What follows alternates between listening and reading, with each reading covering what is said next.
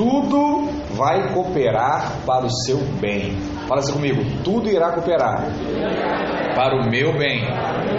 Romanos 8, 28 diz assim: E sabemos que todas as coisas concorrem para o bem daqueles que amam a Deus, daqueles que são chamados segundo o seu propósito. Quero orar mais uma vez com você nessa manhã, Pai, em nome de Jesus. Queremos que a tua palavra gere em nós revelação do teu querer e da tua vontade. Pai, preparados estamos para ouvir de ti, para ser ministrado pelo Senhor, que nessa manhã estejamos prontos, ó Deus, para receber aquilo que é da tua parte, aquilo que vem do trono, em nome de Jesus. Amém. Glória a Deus. Aleluia. Irmãos, grande parte das pessoas do mundo costuma entregar a sua vida em conceitos de superstição.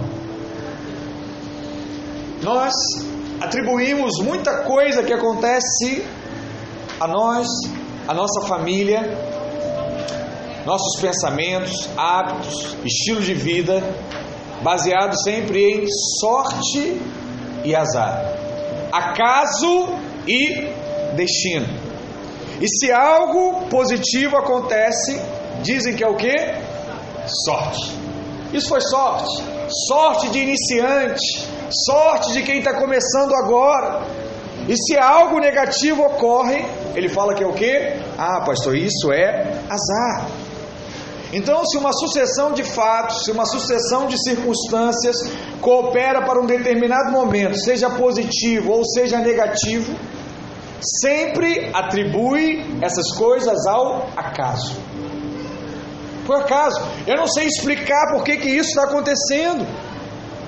E se alguém consegue cumprir algo bom, ele diz o que? Isso é o destino. Aquela pessoa é predestinada, pastor. Tudo que ela faz dá certo, e tudo que o outro faz dá errado. Já ouviu uma reunião de família alguém comentar assim sobre os sobrinhos, sobre os primos, né, sobre o X? É impressionante. Tudo que o tio faz dá certo, tudo que o outro tio faz dá errado. Ó vida, ó azar. Né, como aquele desenho antigo. Mas nós sabemos que nada é dado ou tirado do cristão por sorte, azar, acaso ou destino. A vida do cristão não é baseado nesses pilares. Pastor, será que é por isso que eu nunca ganhei na loteria? Já tentei a, tentei a fezinha várias vezes, não deu certo, pastor. Você sabe, né, que crente não tem esse costume de jogar na loteria, até porque crente não acredita em sorte e azar. Então, se aquilo é um jogo de sorte e eu não acredito em sorte, eu não me alimento disso. Mas não é o tema da mensagem esse hoje. Mas eu quero dizer para você que, embora seja difícil lembrar deste verso, né, de Romanos 8, 28, e acreditar nele, quando as coisas parecem muito mais difíceis do que tínhamos um dia imaginado, tudo realmente. Quando chegar nessa hora que você diz assim: Olha, não sei mais o que fazer. Você não precisa levantar a mão, mas alguém já passou por isso? E falou assim: Olha, eu não sei mais o que fazer. Esse talvez seja o melhor momento para que Deus fale com você. Porque nessa hora você reconhece claramente que você não dá conta. E agora só Deus na sua vida. Só Deus para mudar essa história. Só Deus para mudar essa, esse destino que o mundo assim quer dizer que havia sobre a sua vida. E nessa hora o agir de Deus vem. Por quê? A palavra diz isso. Todas as coisas cooperam para o bem daqueles que amam a Deus. Eu pergunto a você: você ama a Deus? Sim ou não? Amém? Então, se você ama, olha para cá. Se você ama, todas as coisas vão cooperar para o seu bem. Tudo vai acontecer para o seu bem. Mas o que, que eu posso aprender, pastor, com esse ensino do apóstolo Paulo de Romanos? Primeiro, eu quero te ensinar como uma criança. Aprenda a juntar as peças. A sua vida, o seu dia a dia são várias peças. Aprenda a juntar elas. Mas antes de mais nada, eu quero comparar com você duas versões bíblicas desse mesmo versículo. Então, uma revista e atualizada, que é que nós costumamos usar na nossa igreja, mas eu quero apresentar para você também uma versão revista e corrigida.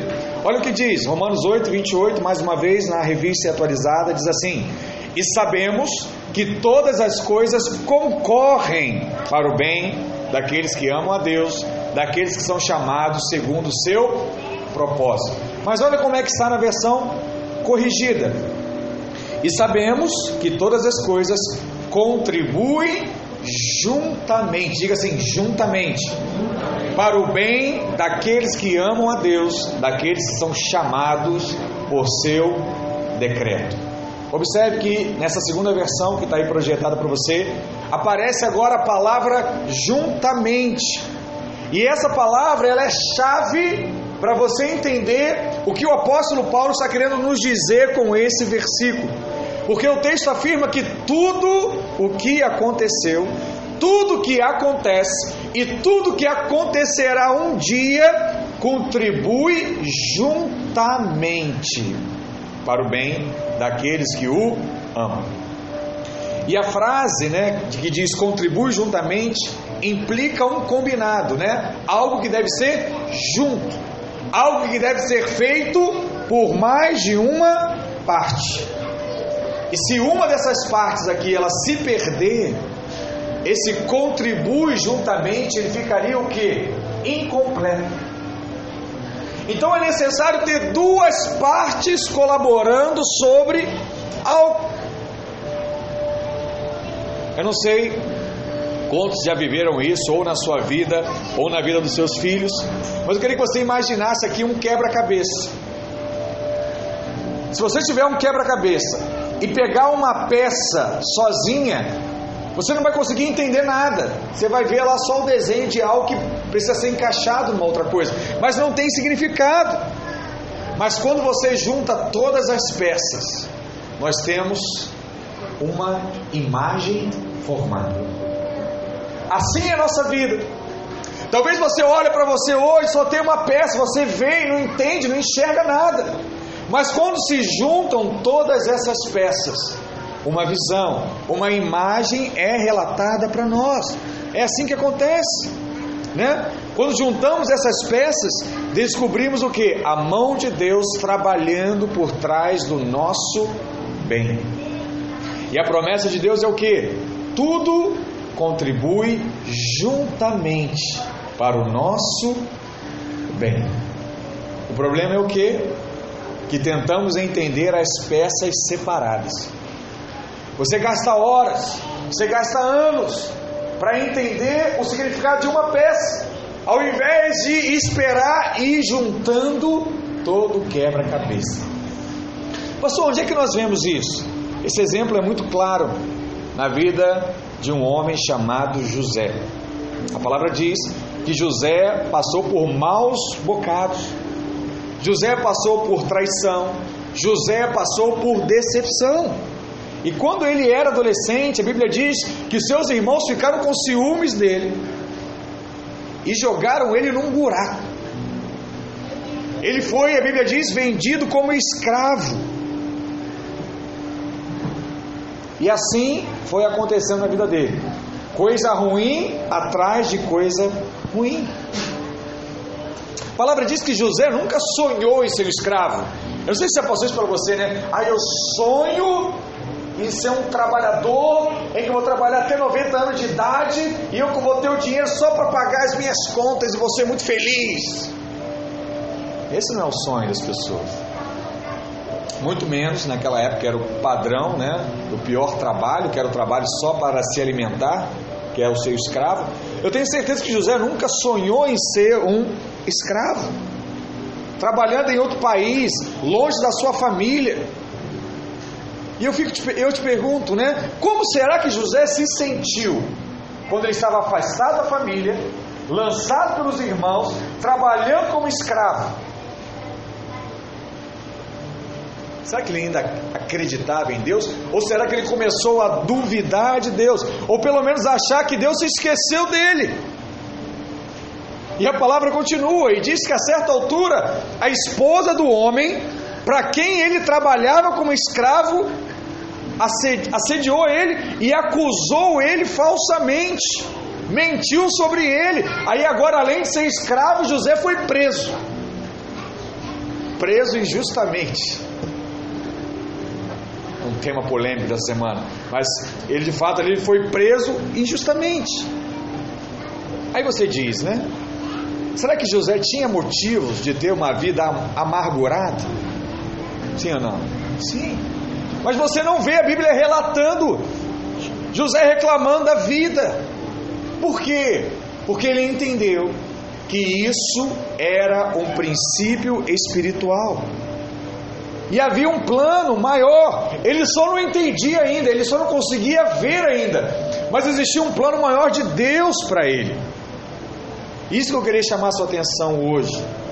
Não são apenas as coisas boas que trazem respeito ao sonho de Deus na nossa vida.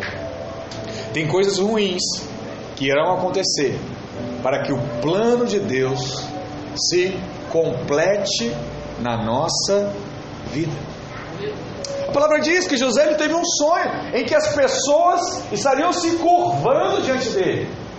Só que quem se curvava de fato era o próprio José. Mas eu quero falar para você, apesar de todas as decepções, apesar de todas as deslealdades, traições, assim como Deus prometeu, José se tornou o primeiro ministro do Egito. Mas o que é interessante aqui é que se alguma daquelas coisas ruins não tivesse acontecido, José não teria se tornado primeiro ministro lá, o governador. Se os seus irmãos não tivessem ficado com ciúmes, eles não teriam jogado José no buraco. Se ele não tivesse sido jogado na cova, não estaria passando lá aquele povo para pegar e vender ele como escravo para Potifar. Se a esposa de Potifar não tivesse acusado falsamente José, ele não teria parado na prisão. E se José não fosse para a prisão, não teria conhecido os servos do rei. E não teria tido a visão o sonho, né? a explicação do sonho, para que o servo do rei, quando estivesse diante do, do, do, faraó, lembrasse de José e falasse: Olha, eu conhecia um homem na prisão que ele consegue decifrar sonhos, chama ele aqui, ele vai decifrar o seu sonho. Olha a sequência de fatos. Se não tivesse acontecido tudo isso, e dessa forma, José jamais estaria diante do, de Faraó no trono. E o que, que você percebe? Que tudo isso foi usado como um instrumento para que a vontade de Deus se cumprisse. Eu digo a você, não é nem a vontade de José, era a vontade de Deus. Qual era a vontade de Deus? Não deixar que o seu povo morresse de fome. Deus queria guardar o seu povo. E eu quero dizer isso para você: Deus usará as pessoas e situações para movê-lo em direção ao propósito da obra dele na sua vida. Às vezes falta percepção para que nós venhamos a entender isso. Deus ele quer te levar para que você cumpra o propósito dele. E alguns são cabeça dura. Então Deus dá uma chacoalhada. Mas no final, Ele quer te conduzir a fazer a vontade dEle. Por isso, irmãos, eu não sei o que você está enfrentando hoje, eu não sei qual é a sua luta em detalhes, mas eu quero dizer para você: não fique desanimado, não desista, continue crendo. Imagina, Jesus precisou, sabe de quê para cumprir um, o projeto, o propósito? Um beijo. Jesus precisou de um beijo para chegar ao seu destino, ao seu propósito. Você precisa, às vezes, irmãos, de pessoas que tentem te jogar no buraco. Talvez você precise de pessoas hoje que tentem te desacreditar, te empurrar para baixo. Sabe para quê? Para que você chegue ao trono, para que você chegue ao propósito, para que você chegue à vontade soberana de Deus. Se havia traição dos irmãos de José, o impedindo, né, de seguir, de cumprir o que Deus havia falado para ele, imagina o que acontece hoje. Imagina o que o mundo corrompido hoje não seria capaz de fazer para travar a vontade de Deus na sua vida. E eu quero dizer algo: as pessoas não sabem o propósito de Deus para você. E vou além: talvez nem você saiba o propósito dele para a sua vida. Mas qualquer coisa que faça, preste atenção nisso. Qualquer coisa que as pessoas façam, eu vou além. Qualquer coisa que você faça, não irá impedir de Deus cumprir o propósito dele na sua vida. O que Deus começou, ele vai terminar. Ele vai completar. A palavra diz o que? Que anos depois, os irmãos de José voltam ao Egito, vão buscar alimento. Estava havendo fome. E José agora já era o encarregado do suprimento de alimentos. E olha o que José diz aos irmãos, Gênesis 50, verso 20: Vós, na verdade, intentastes o mal contra mim, porém Deus tornou o mal em bem. Uau! Os irmãos, sabe? Aquele versículo você tem que destacar, recortar, colar na parede, botar lá no banheiro e olhar para ele e falar assim: olha, mesmo que intentem o mal sobre a minha vida, esse mal se tornará em bem. Em bem. Sou guardado. Quem um dia que não parou e fez a seguinte, a seguinte pergunta: O que eu fiz, pastor, para merecer isso? Por que, que Deus tinha que fazer justamente isso comigo? Eu que sou um cara legal, eu que sou uma pessoa boa, eu que sou alguém que me dedico à obra, a ajudar minha família. Eu vou te contar mais uma história, né? Porque minha filha diz, fala assim, papai, eu gosto das histórias. Ela pode esquecer tudo, mas a história ela, vai sem, ela sempre lembra. Mas Conta uma história que uma menina muito bonita, ela chegou para a mãe e falou assim: Mãe, tudo na minha vida está dando errado. Ela tinha acabado de tirar nota baixa em matemática, um problema sério, né? Afeta qualquer um. Fazia corte, a corte terminou com ela, falou assim: Eu não quero mais nada com você. A melhor amiga dela estava de mudança para outra cidade. E ela falou assim: Olha, está acontecendo um turbilhão de coisas, está tudo dando errado. E a menina lá chorando, amargurada. A mãe falou assim: Olha, minha filha gosta de bolo. Vou chamar ela, pra, vou falar para ela: Vou fazer um bolo para você, filha. Vem me ajudar. E aí ela falou isso, a menina deu uma reanimada e falou assim: Mãe, eu vou te ajudar. E logo a mãe separou lá os utensílios, né? O material para fazer o bolo. E assim que ela separou, ela falou assim: Filha, você quer bolo? Ela falou: Pai, mãe, eu quero. Então, eu vou te dar o bolo agora. Ela falou assim: Agora? Já está pronto? Já está pronto. Pega ali 100 ml de óleo, pega lá mais 50 gramas de farinha, pega lá mais um quarto da Doriana, junta e pode comer. Mas que nojo, mãe! Você vai querer que eu coma os ingredientes do bolo? Eu gosto do bolo pronto. E a mãe olhou para ela e falou: É isso, filha. É isso que eu quero te explicar hoje. As coisas na sua vida são como esses ingredientes do bolo. Já existe, só não está pronto. Precisa juntar eles, juntamente, tem que juntar eles, tem que colocar no forno, tem que esperar, porque depois que você juntou e esperou, você experimenta da delícia do bolo feito pela sua mãe. pastor, eu quero comer o óleo, eu quero comer a farinha, eu não quero esperar, eu não quero juntar os ingredientes, e Deus precisa juntar tudo, junto com esperar, para que você saiba que não é você, é Ele que faz. Deus trabalha do mesmo jeito. Às vezes a gente, a gente se pergunta por que Ele permitiu que nós passássemos por momentos difíceis. Por que Deus? O Senhor está permitindo isso por quê? Mas Deus sabe que quando Ele põe todas essas coisas na ordem exata, tudo passa a ser claro, tudo passa a ser entendido, tudo passa a ser algo bom para a nossa vida. O que, que precisa?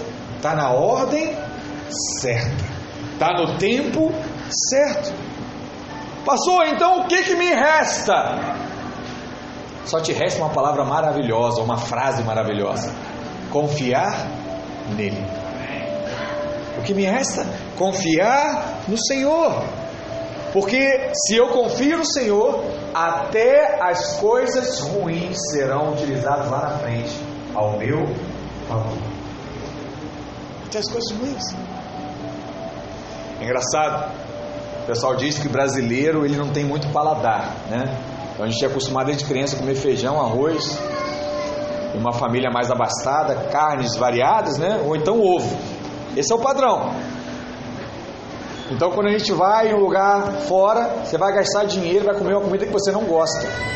Por quê? Vai misturar doce com salgado, vai misturar lá tempero que você nunca viu na sua vida, era folha de boldo né, e alho, Aí tá lá, o cara mistura uma porção de coisa, coentro, vai enchendo coisa fala assim, essa comida tá muito temperada, alecrim, né? Esse negócio todo. É ruim. Aí, aí você fala assim, como é que pode ser ruim se você gastou mais coisa para fazer na comida? É porque o seu paladar não está acostumado. O que eu quero dizer? Que a princípio parece ruim, mas depois, quando o prato está pronto, quando o tempero está pronto, você já está acostumado, você fala assim: que coisa. É igual o estrogonofe que nós comemos ontem no encontro, prato simples, irmão. E lá quem faz a comida é o, é o líder de jovens, lá o William. Ele botou um negócio lá no estrogonofe que ele não quis me revelar, mas no final eu tirei. Ele botou um negócio de quatro queijos lá, só me falou de onde é que ele fez. Juntou, rapaz. Aí você cobriu o estrogonofe, tinha um gosto diferente. Mas falou assim: esse negócio não é normal. Ali mostrou uma foto, fez o um macarrão, botou o um macarrão ali, botou um pouquinho de carne moída, mas pegou uns tomates, aquele tomate cereja pequenininho, cozinhou ele, botou no prato, no, no pão, pegou azeite com mel, misturou, jogou em cima, que é assim, e falou assim, pô, já estou com fome. É só um macarrão, carne moída, mas é algo diferente, irmãos. É algo diferente. O que eu querendo te mostrar? Às vezes, o ingrediente sozinho, ele é ruim, mas no final ele se torna apetitoso, delicioso. E assim Deus vai fazer com você. Não importa quem tente o mal, no final, tudo vai cooperar para o seu bem. Por exemplo, fala assim comigo, no final, tudo irá cooperar para o meu bem. Glória a Deus. Segundo, nós precisamos o que? Buscar a revelação no Espírito. É muito interessante que o apóstolo começa o texto com a seguinte expressão: sabemos, nós sabemos, nós já conhecemos. E tudo isso significa que existe uma graça superabundante disponível a todos nós. Não importa a circunstância que você já passou, não importa. Deus fará que tudo colabore para o nosso bem. Então, mais uma vez, qual é a palavra que eu preciso falar para você? Escute isso. Não fique desanimado. Você precisa continuar tendo grandes expectativas para o seu futuro, grandes expectativas para o seu negócio, grandes expectativas para a sua célula, grandes expectativas para a sua família, grandes expectativas para os seus estudos, grandes expectativas para tudo aquilo que tem queimado no seu coração hoje. Porque essa expectativa no Senhor é que irá garantir vitória para você. Romanos 8, 28 diz isso. Sabemos que todas as coisas cooperam para o bem. Essa palavra sabemos aqui no original é oida, ou oida, e significa um saber que não vem pelo estudo nem pelo conhecimento natural. Esse saber, ele vem pela revelação do Espírito. Quem fez já a aula do nosso curso de maturidade sabe que é aquela intuição do Espírito. Você não sabe explicar, mas você percebe, você sente que é isso que deve ser feito. E Paulo diz que todas as coisas cooperam para o bem.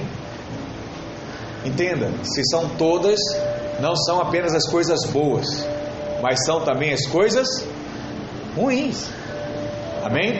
Senão ele teria colocado o que? Somente as coisas boas cooperam para o bem.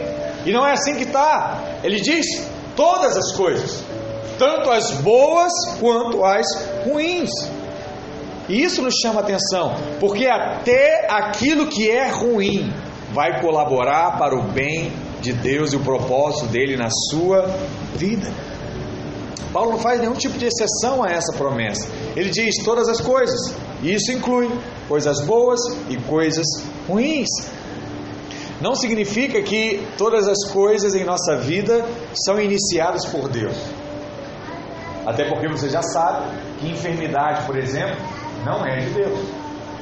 Então, uma enfermidade não é de Deus. Não é uma coisa boa, é uma coisa ruim. Mas, pastor, até a enfermidade Deus pode fazer com que vire uma coisa boa? Sim. É isso que eu quero te mostrar. E aqui vai mais uma história. A Bia não dormir. Conta-se que certa vez um homem, ele estava viajando num barco. Aquele barco naufragou e só ele escapou. E aí ele foi parar numa ilha. Chegou naquela ilha, não tinha nada, uma ilha deserta. Ele pega lá um pedaço de árvore, pega lá de madeira, pega lá folha, cria lá a sua casa, estabelece ali para pelo menos se escapar dos dias chuvosos. E ele lá, desanimado, triste. E um dia ele fala assim: Não, eu vou pedir a Deus. Não aguento mais viver nessa ilha. E ele fala assim: Deus, me tira daqui. Faz um milagre. Eu não aguento mais ficar nessa ilha. E naquele dia, final da tarde, aquelas nuvens negras, uma tempestade se aproximava. E durante a noite, muita chuva, um raio cai exatamente na construção daquele homem.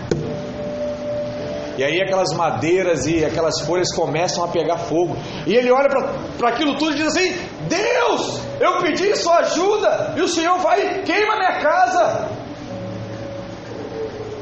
Passa algumas horas, uma embarcação se aproxima e chega o resgate daquele homem.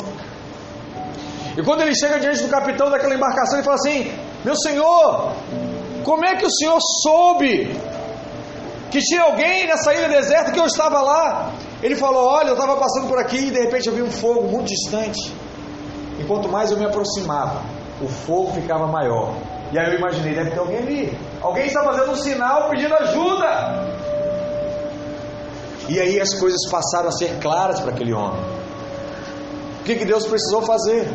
Enviar um raio, fazer com que a casa se tornasse em fogo, para que o propósito dele se cumprisse, que era o que? Salvar aquele homem. Ou mais, atender ao pedido daquele homem.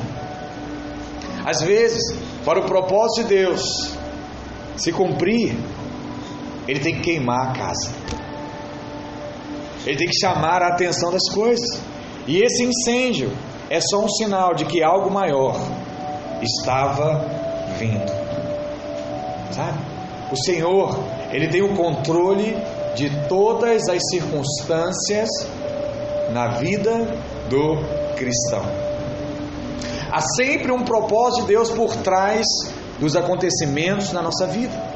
Mas aí o questionamento que vem é qual? Pastor, mas qual é esse propósito então? Porque lá em casa tá brabo. Lá em casa tá difícil, pastor, já não sei mais. Eu tô aí, ó, tô na fé. Se eu falo, eu acredito, mas é luta, pastor. É difícil. O próprio apóstolo Paulo, ele vai responder esse questionamento que talvez você tenha hoje. Olha o que ele diz lá no verso 29. Porquanto aos que de antemão conheceu, também os predestinou para serem o que? Conforme a imagem de seu filho, a fim de que ele seja o primogênito entre muitos irmãos. Olha como as coisas vão clareando para nós, debaixo da revelação dessa palavra. Veja que tudo coopera para sermos conformados à imagem de quem? De Cristo. Cada dia, o desejo de Deus é que você se pareça mais com Cristo, o seu Filho. A Escritura não diz que todas as coisas cooperam para eu ficar mais rico, por exemplo. A palavra não diz que todas as coisas cooperam para eu ficar mais popular, para eu ficar mais próspero, para eu ficar mais bonito. Não. A palavra diz que tudo coopera para você ficar mais parecido de Jesus, mais próximo dele. Uma coisa que nós temos que ter bem firmados em nosso coração é que, mesmo que as coisas ruins aconteçam conosco, Deus está do nosso lado, Ele é por nós e não contra nós. Deus sempre estará do nosso lado. Talvez alguns irmãos perguntem assim, pastor, qual é o propósito de Deus para a minha vida? O propósito de Deus para a sua vida é ser cada vez mais parecido com Ele. E vou te falar uma coisa. Eu creio que o cristão, homem de Deus, mulher de Deus, quando ele morre, é porque Deus falou assim: filho, você já chegou mais próximo que você, você já está meu carbono, vem, vem com o pai, vem morar comigo. É por isso que não deve ver tristeza quando um homem de Deus vai para a glória, porque há esse entendimento, ele cumpriu esse propósito. E aí sabe o que você tem que fazer? Festa. Por quê? Ele ficou conforme Cristo. Essa é a nossa missão, irmãos. Alguns vão se parecer com ele tão rapidamente que ele tem que te levar, igual um arrebatamento, igual Enoque, igual Elias. De tão parecido que ficou, de tão rápido. Se você não entende o que está acontecendo, não gaste tempo perguntando a Deus por quê? Por que isso acontece comigo? Por que isso acontece com a minha casa, com a minha família? Deixa eu te falar, não tem nada errado em querer saber o porquê. Mas apenas tenha cuidado para não achar que é Deus que está fazendo algo de ruim para você. Porque é isso que o diabo tenta colocar no nosso coração. Se Deus te amasse, você não estaria passando por isso. Se essa igreja fosse boa, você não estaria passando por essa luta no seu casamento, não estaria passando por essa necessidade. Você deve estar em pecado. Alguém lá deve estar em pecado. Irmãos, cuidado com esse pensamento religioso, legalista, do tipo: o que é que eu fiz? Eu devo ter feito alguma coisa errada. Meu carro quebrou, meu filho adoeceu, o que é que eu fiz de errado? O devorador não sai da minha vida, pastor. Outro dia estacionei o carro, levaram minha bateria. O que está acontecendo? Eu na reunião de líderes. Fui para a cela, batendo no meu carro. O que está acontecendo comigo, pastor? Eu ia para a noitada, voltava inteiro. Agora eu estou para Deus e aí, ó. Meu volume de venda diminuiu. Meus clientes minguaram. Cadê Deus? Cadê esse mover? Cadê essa prosperidade? Cadê essa riqueza? Isso é o que? Viver na lei, viver no legalismo. Por quê, irmãos? Acredita em mim, todos os seus pecados foram perdoados por Jesus lá na cruz. Você não precisa só aprender sobre isso, você precisa acreditar nisso. E agora, Ele é o seu Pai e Ele te ama muito. Agora, há uma grande diferença entre questionar a Deus e colocar as suas questões diante de Deus. Porque quando nós levamos questões diante dele com o coração submisso ao Senhor, sabe o que acontece? Ele sempre responde. Ele sempre fala. Paulo diz lá em Romanos 8,31: Que diremos, pois, à vista dessas coisas? Porque se Deus é por nós, quem será contra nós? A palavra no grego aqui, né? Quem? Ela é tis, que também pode ser traduzida como o que. Então, quem pode ser traduzido também como o que. Então, se eu colocar o versículo com esse outro significado, olha como é que ele fica. Se Deus é por nós, o que será contra nós? O que pode ser contra a sua vida? Se Deus ele está do nosso lado, então coisas como doenças, problemas financeiros ou críticas não pode fazer nada contra a nossa vida. Muitos dos nossos espinhos são apenas testes para checar se nos decepcionamos com Deus ou se nós nos submetemos debaixo da vontade soberana do Senhor. Deus só está ali, ó, sentado, olhando e admirando a sua obra, a obra que ele fez, que é o que? O homem, a mulher, e ele está lá, dizendo assim: Olha, Miguel, Gabriel, meus anjos, olha lá, meu filho, olha como é que ele vai responder corretamente. Vai chegando o teste na vida dele, ele vai dizer sim para mim: Observa, e aí, Deus fica lá na torcida. Ele vai, ele vai, ele vai, ele vai. E quando você faz gol contra, ele cai o semblante. Aí o diabo chega para Deus e fala assim: Tá vendo, Deus? Esse homem não te ama, ele não acredita em você. Aí sabe o que Deus faz? Vou armar uma outra partida. É igual o time quando vai ser rebaixado. Imagina aí um, um Vasco da vida assim, que está mais acostumado com ele. Aí o pessoal fala lá o que? De virar a mesa, né? Vou virar a mesa. Deus faz mais ou menos isso. Né? Você perdeu, aí Deus fala assim: não, vou virar a mesa aqui. Outra partida, vamos botar mais um jogo. Aí Deus fala: não, agora vai. Pode lançar a bola aí que ele vai, vai fazer o gol. Aí ele chama todo mundo de novo: Miguel, mas chama lá Rafael, senta aí, vamos lá, todos os anjos, vai, vai, vai, torcendo para você. Aí você pega a bola e chuta para fora o pênalti de novo, 45 segundo tempo. Aí o time vai lá rebaixado. Aí o que Deus faz? Não, não, não, não, aqui não tem rebaixamento não, vamos marcar outra partida. Chama todo mundo de novo. É mais torcida que ele precisa. Vem mais anjo, vem arcanjo, vem serafim, vambora. Vai Marcelo, vai Marcelo, vai fazer gol. Caramba, aleluia. Aí vibra. Não, o pessoal acha que Deus está lá, não, Ele está torcendo para eu cair. Deus ele está pagando os pecados que eu cometi. Eu aprontei no passado e agora Deus é justo. Ele está me, me, me tratando, Ele está me disciplinando, Ele está me chicoteando. Eu tenho que passar, eu tenho que sofrer. Nada, irmão. Deus ele está armando várias partidas lá, ó, virando a mesa direto, até você conseguir fazer o gol até você sair campeão, até ele vibrar com você. E cada decepção que você tem, o que ele faz? Ele faz o quê? Ele aumenta a torcida. Peraí, vamos botar mais gente. Vamos vibrar mais gente. O que está faltando para ele é vibração. Vamos apoiar, vamos apoiar, vamos apoiar. Até chegar a vitória.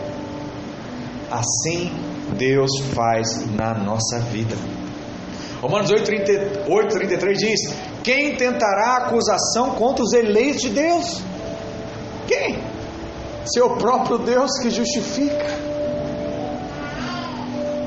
Já viu? Você pegar alguém que está fazendo uma coisa errada e falar assim: Ó, oh, Fulano está fazendo uma coisa errada. Tá bom, Fulano é meu filho, deixa ele comigo. Mas você não vai fazer nada?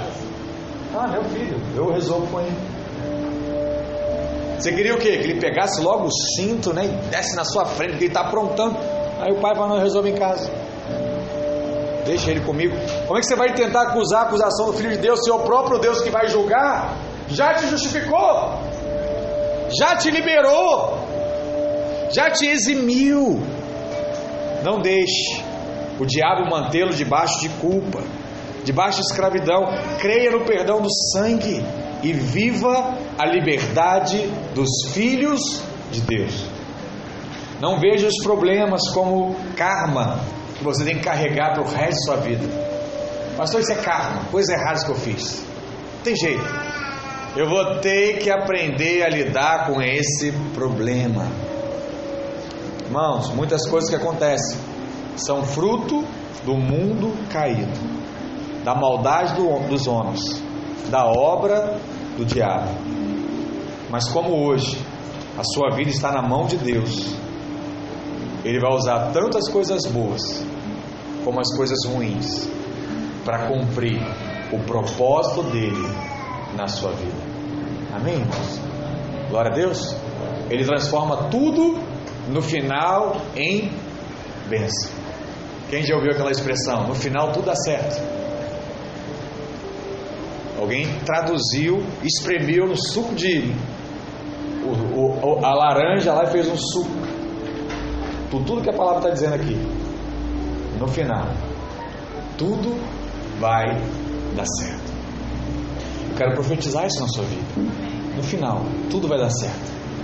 Apenas creia, confesse, espera. Crer, confessar e esperar. E você que está acompanhando as ministrações, tem essa visão, creia na visão, confessa a visão e espera. Por último, nós precisamos também crer nos arranjos divinos na nossa vida. Deus ele tem um plano para a sua vida. E o final, todas as coisas servem para que esse plano se cumpra.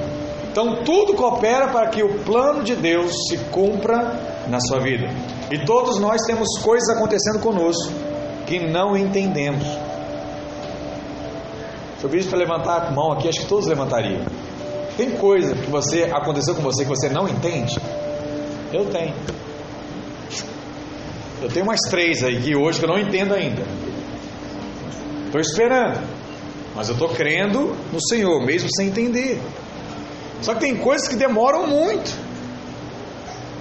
Você vê lá porta se abrindo, porta se fechando. Né? Talvez aqui você está aqui caminhando, né? Você fala assim, pastor, eu estudei muito mas não fui aprovado no concurso. Como é que eu não consigo entender isso? Eu fiz a coisa certa, mas não consegui a promoção. Eu orei, eu jejuei, mas as vendas não aumentaram. E o que é pior, né? Aí você conhece seus colegas que mentem, que aprontam, falam mentiras, fazem calúnias a seu respeito e são bem-sucedidos. E parece que as coisas estão dando certas para ele. E nossa tendência em ver tudo isso é pensar, é pensar que essas coisas estão nos atrapalhando. Né? Talvez você fale assim, pastor, não está dando certo para mim no meu negócio, não está dando certo para mim no meu emprego, porque as pessoas estão falando mal de mim para o chefe. Então sabe a luta que é. Eu trabalho, chego no horário, mas tem lá fulaninho, Está lá do lado do chefe todo dia falando mal de mim. É por conta disso que eu não recebo o meu aumento. É por conta disso que eu não sou promovido. Deixa eu te falar, nenhum amiguinho seu é capaz de tirar o propósito de Deus da sua vida. Não tem ninguém que possa resistir, porque tudo vai cooperar. Quando coisas boas acontecem, a gente pensa que o que? Pastor, vou te dizer, hein? Te contar um testemunho, pastor. Vou te falar, peguei lá uma causa, né? Vanessa aqui, nosso advogado, peguei lá uma causa. Pastor, eu nunca fiz uma causa que recebi tão rápido, pastor. Impressionante. Vou te falar, hein? Deus está assim comigo, ó. Está assim. Pastor, botei negócio para vender lá. Tive uma ideia essa semana. Vendeu igual água, pastor. Já sei, é porque eu estou indo para o culto domingo. Sério? Passei a dar o dízimo, pastor. Você não sabe, ó, as portas se abriram.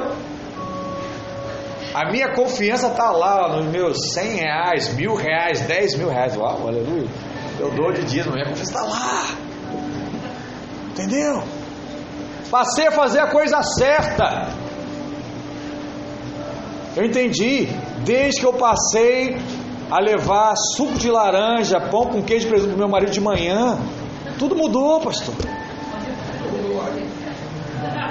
Aí um recebeu, um recebeu. Tudo passou a acontecer. Irmãos, as coisas boas fazem parte do projeto de Deus, mas as coisas ruins, as calúnias, as traições também fazem parte do plano de Deus ou servem para que o plano seja cumprido. Tem gente que diz assim, né? Deus escreve certo por linhas tortas. Não é verdade. Deus escreve certo por linhas certas. É o diabo que bota a linha torta lá e Deus vai e corrige. Deus vai lá e corrige. Pega o apagador e bota a linha correta. Entende? Aquela porta que se fechou, o contrato que não foi cumprido, o pagamento que não chegou, você não teria alcançado a posição que você tem hoje se não tivesse acontecido tudo dessa maneira. Havia algo que talvez você queria tanto, mas que você não podia ver naquele momento. E Deus tinha algo que era muito melhor. Ele só estava o que? Te preparando para isso tudo. Porque Deus te ama tanto que Ele não quer que você perca o propósito dele na sua vida. E Ele sabe que tem algumas coisas que iriam te afastar. E Ele vai e mexe nisso. Ele vai e rearruma a casa. Quando você entende que tudo serve para o plano de Deus, você não vive mais frustrado quando as coisas parecem injustas na sua vida. Você não fica mais decepcionado quando as coisas parecem que estão dando errado. Você não fica mais chateado quando você não consegue aquilo que você quer. Isso que eu estou falando é muito sério, irmãos. Eu exercito muito isso na minha vida. Toda vez que acontece algo que não é do jeito que eu quero ou que eu espero, eu falo assim: Deus, algo está acontecendo, algo está agindo. Tenho passado algumas lutas aí, os irmãos sabem, né? E minha esposa às vezes fala comigo: amor, o que, que eu faço? Eu falei assim: Não faz nada. Estamos agindo debaixo do descanso do Senhor. E somos conduzidos pelo Senhor. É esperar. A resposta, o querer, o projeto vai chegar. É esperar. A vida fica muito mais leve, irmãos, quando você entende esse princípio. Espere no Senhor. Você percebe que é o Senhor mesmo que às vezes fechou aquela porta. Não queria que você fosse para lá. Não queria que você se envolvesse naquela amizade, com aquele relacionamento. Sabe aquela pessoa que se afastou de você? Às vezes não foi por acaso. Foi Deus que afastou porque ela estava impedido, impedindo, né, o mover divino de Deus. Ela estava agindo com incredulidade, você não conseguia crer. Aí Deus afasta aquela amizade da sua vida. Porque o plano de Deus para a sua vida não pode ser cumprido sem oposição, sem atraso. Sabe o que a Bíblia diz? Se dois concordarem acerca de algo, aquilo será feito. Então, faz o contrário. Se alguém discordar, não será feito. É por isso que o casamento, irmãos, é algo sagrado. Porque os dois precisam concordar. Se houver discordância e você ousar em fazer, eu já te digo, vai dar errado. Marido que não conversa com esposa para decidir sobre algo e faz, vai dar errado. Esposa que faz algo e decide sem falar com o marido, vai dar errado. Não sou eu que estou dizendo, não. É a palavra, irmãos. Aí você quer ir lá quebrar a cabeça. Não, eu vou fazer porque o dinheiro é meu. Não tem... Isso é outra coisa, né? Engraçada, né? Irmãos, não existe dinheiro meu. Casou, o dinheiro é nosso. Entende? Ah, mas eu estou trabalhando. Não importa. Se você está trabalhando é porque a mulher está sustentando. Se a mulher agora, né, que está trabalhando, às vezes o homem está trabalhando, que agora tem isso também, né? É que um está sustentando. Eu ia falar outra coisa que não vou falar. Não, não. Não, que eu vou entrar em assuntos polêmicos. Mas irmãos, deixa eu te falar, deixa eu te falar uma coisa, presta atenção aqui. É necessário ter concordância em tudo. Eu digo casamento porque talvez é, é a igreja na sua célula menor, que é o que? O casal. Né? É o homem, a mulher e o Espírito Santo. Ali já é a formação de uma igreja. Precisa ter concordância. Aprenda isso, sabe? É de Deus para você. Se não existe ainda, ore com a sua esposa. Pastor, mas ele não, ele não quer, ela não quer. Aí o que você faz? Vai na marra? Não, você vai orar. Muda o coração do homem. Né? E vai lá. Aí quando ele aceitar, faz. Né? Quando ela aceitar, faz. Enquanto não tem, a sua mulher, o seu marido está sendo um instrumento de Deus para te impedir de fazer burrada. Entendeu? Burrada. Guarda esse princípio. Se puder guardar aqui os 5% da palavra, guarda isso. Né? Converse, ore, se posicione, guarde aquilo que Deus fez. Porque até a porta fechada pode ser Deus. Até a esposa dizendo não, pode ser Deus. Até o marido dizendo não, pode ser Deus. Então não fique chateado, porque tudo isso tem o poder de levá-lo adiante. Deus não teria permitido se ele não tivesse um propósito. Nada pode acontecer na sua vida sem a permissão de Deus. Sem a permissão de Deus. Quer ver uma coisa muito interessante? Presta atenção aqui. Antes que Jesus pudesse ser crucificado e ressuscitado dos mortos, ele precisou ser o quê? Traído, caluniado, rejeitado, culpado e morto. Só há ressurreição depois que morre. Então tudo isso já fazia parte do que? Do projeto de Deus. E aí eu te falo, se todo mundo tivesse amado a Deus, se todos tivessem celebrado a vinda de Jesus, se todos tivessem feito festa para Jesus, haveria salvação para nós hoje? Não, não teria. Ele não teria morrido, ele não teria sido preso injustamente, ele não teria levado os pecados nossos sobre ele. É complicado, né? Às vezes parece estranho, mas o plano divino de Deus era esse.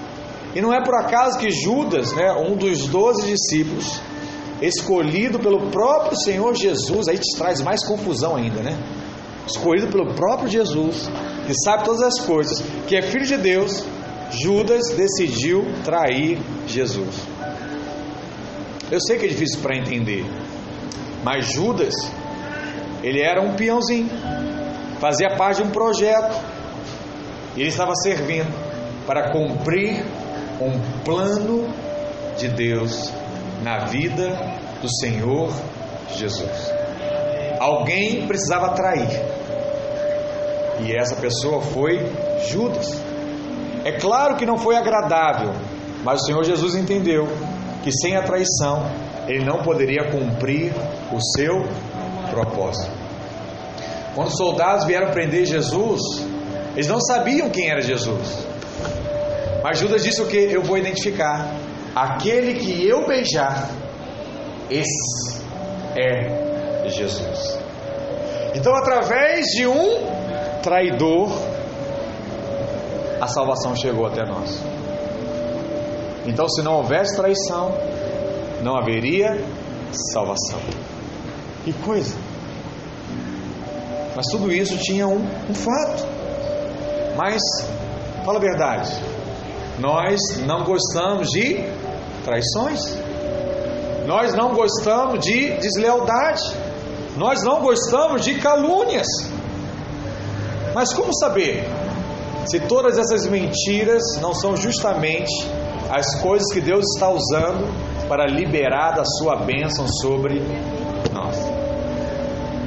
Quem sabe tudo isso de ruim que está acontecendo não faz parte de um projeto de Deus para nós. Você pode até não gostar, mas tudo está servindo para o plano de Deus. Lembra que eu disse que o propósito é que você seja cada vez mais parecido com Deus? Então olha para cá. Se alguém falar mal de você hoje, o que, você faz?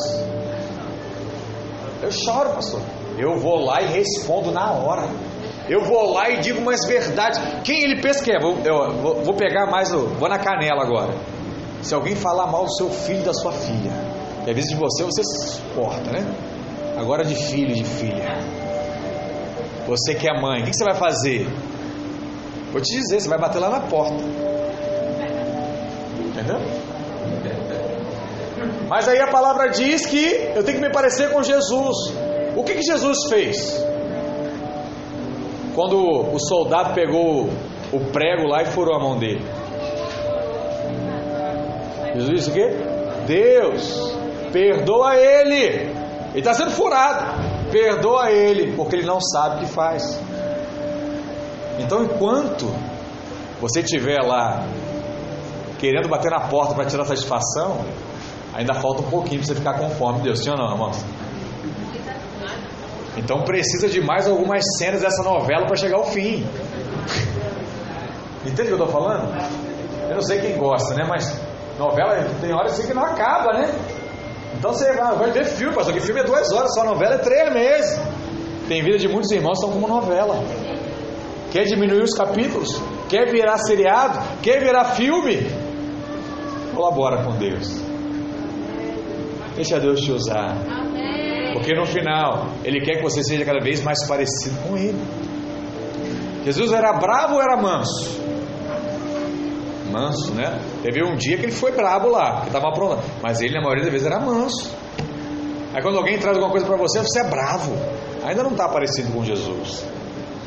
Então vai ter que ter alguns momentos lá para testar a sua bravura. Aí vai chegar um dia e falar assim: Não, eu lembrei do que o pastor falou, eu entendi, né? Agora eu estou manso. Estou manso, pronto, já está conforme o Senhor. Não é mais bravo. Aí vai entrando em cada área. E assim Deus vai fazendo com a sua vida, irmão.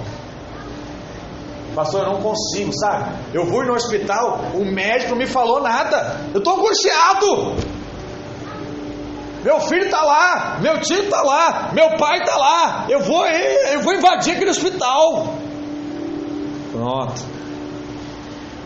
Aí vai pegar lá um médico enjoado, não vai dizer nada, falando, não vou te falar é nada, vai para casa, quando eu quiser eu te conto. Aí vai passar aquele momento, ai caramba, consegui vencer isso na minha vida. Se alguém mandar eu esperar, agora eu já sei esperar. Deus vai fazendo dessa forma.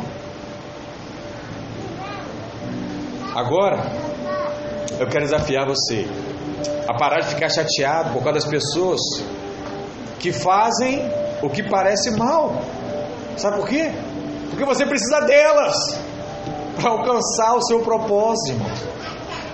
Sabe, Joãozinho, a Joana que está falando mal de você, você precisa dela. Deixa ela falar mais. Porque Deus vai te exaltar, em algum momento Deus vai te levantar. E você não vai ter aquele desejo no coração, não. Quando eu me levantar, eu vou dizer umas verdades para ele. Não, você vai falar assim, obrigado, não, pela sua vida. Eu estou aqui por causa de você. Aleluia. Porque esse é o fato. Essa é a certeza de uma das maiores promessas da palavra. Sabe qual é? Todas as coisas cooperam para o bem daqueles que amam a Deus.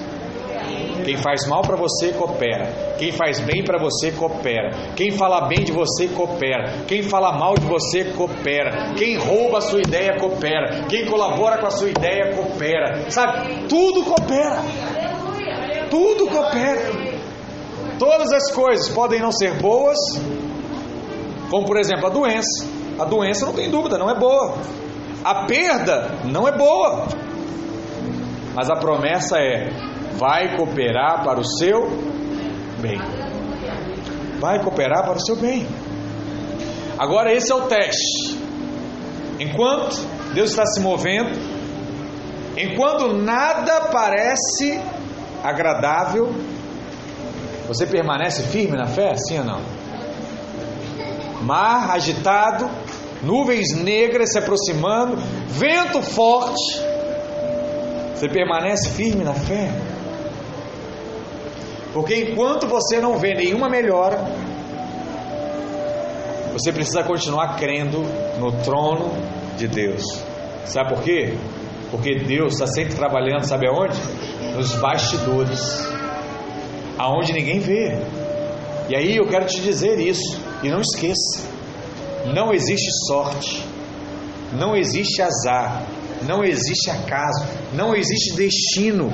Tudo que há é a forma onisciente de que Deus, o Senhor, governa sobre todas as coisas. Deus está por cima de todas as coisas. Deus ele é o Todo-Poderoso. Deus está acima de tudo. Se alguém quiser fazer mal para você, Deus vai transformar esse mal em bem. Essa é a promessa de Deus. Na verdade, na vida do crente não há coincidência. O que há é providência divina. Creia nesses arranjos divinos, irmão. Olha para cá. Se você é homem de Deus, mulher de Deus, só olha para trás um pouquinho. Você vai começar a ver arranjo divino em tudo, irmão. Faz esse teste, sabe? Vai para casa, senta com a sua esposa, senta com a sua família, vai tomar um lanche hoje à tarde. Em vez de assistir Faustão, vamos falar da nossa vida. Olha as coisas que Deus fez. Começa a enumerar. Você vai ver a mão de Deus agindo aonde você achava que era o caos. Agora Deus está te mostrando que é Ele que agiu na sua vida. Creia que tudo que está ao seu redor, Deus está trabalhando. Sabe por quê? Porque Deus é bom o tempo todo. E o tempo todo, Deus ele é bom. O tempo todo ele te ama. Mas ele nos avisou que nesse mundo enfrentaríamos o que? Aflições. Mas tem de bom ânimo, meu irmão. O que eu estou dizendo desde o início? Tem de bom ânimo. Continua acreditando. Porque eu já venci esse mundo.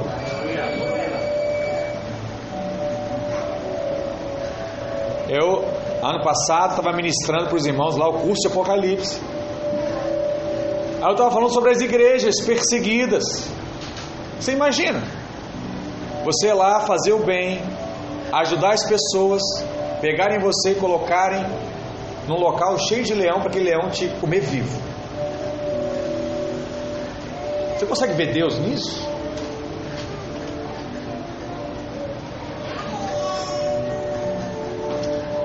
Muitos não. E eu te digo, é por isso que você não está lá. Você não está pronto para isso. Talvez a sua luta hoje não seja contra leões, mas sua luta seja com a sua mãe, com seu pai, com seu marido, com a sua esposa, com seu chefe, com seu filho, com a sua filha. Qual será a resposta que você vai dar? Qual vai ser a atitude que você vai ter? Você vai dizer o que todo mundo diz? Eu desisto? Ou você vai dizer aquilo que Deus pensa a esse respeito? Eu e a minha casa serviremos ao Senhor. Tudo que eu colocar as mãos será bem sucedido. Aonde eu estiver, Deus estará comigo. Tudo é o que, irmãos? Em quem eu escolho acreditar. Se eu creio em Deus, eu sei que é só esperar. Eu não sei quais ingredientes ele vai usar e não sei quanto tempo o bolo tem que ficar no forno para estar tá pronto. Mas eu sei que assim que tiver, ele vai falar: Filho, vem, tá quentinho. Vem, já passei o café. Senta aí, vamos bater um papo e vamos rir um pouco da vida, das coisas que passaram.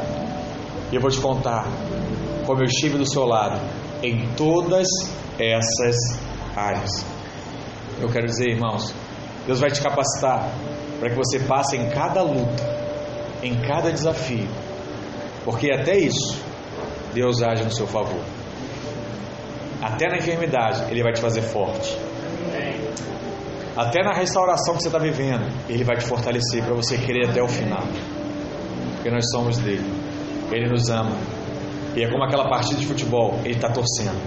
Ele não vê a hora de você botar a bola, acertar o gol e ser campeão. Porque esse campeonato celebra o nome dele. E é por isso que ele se alegra com você. Amém? Fica de pé onde você está. Vamos orar ao Senhor nessa manhã. Declarar que Ele tem cuidado de nós. Amém?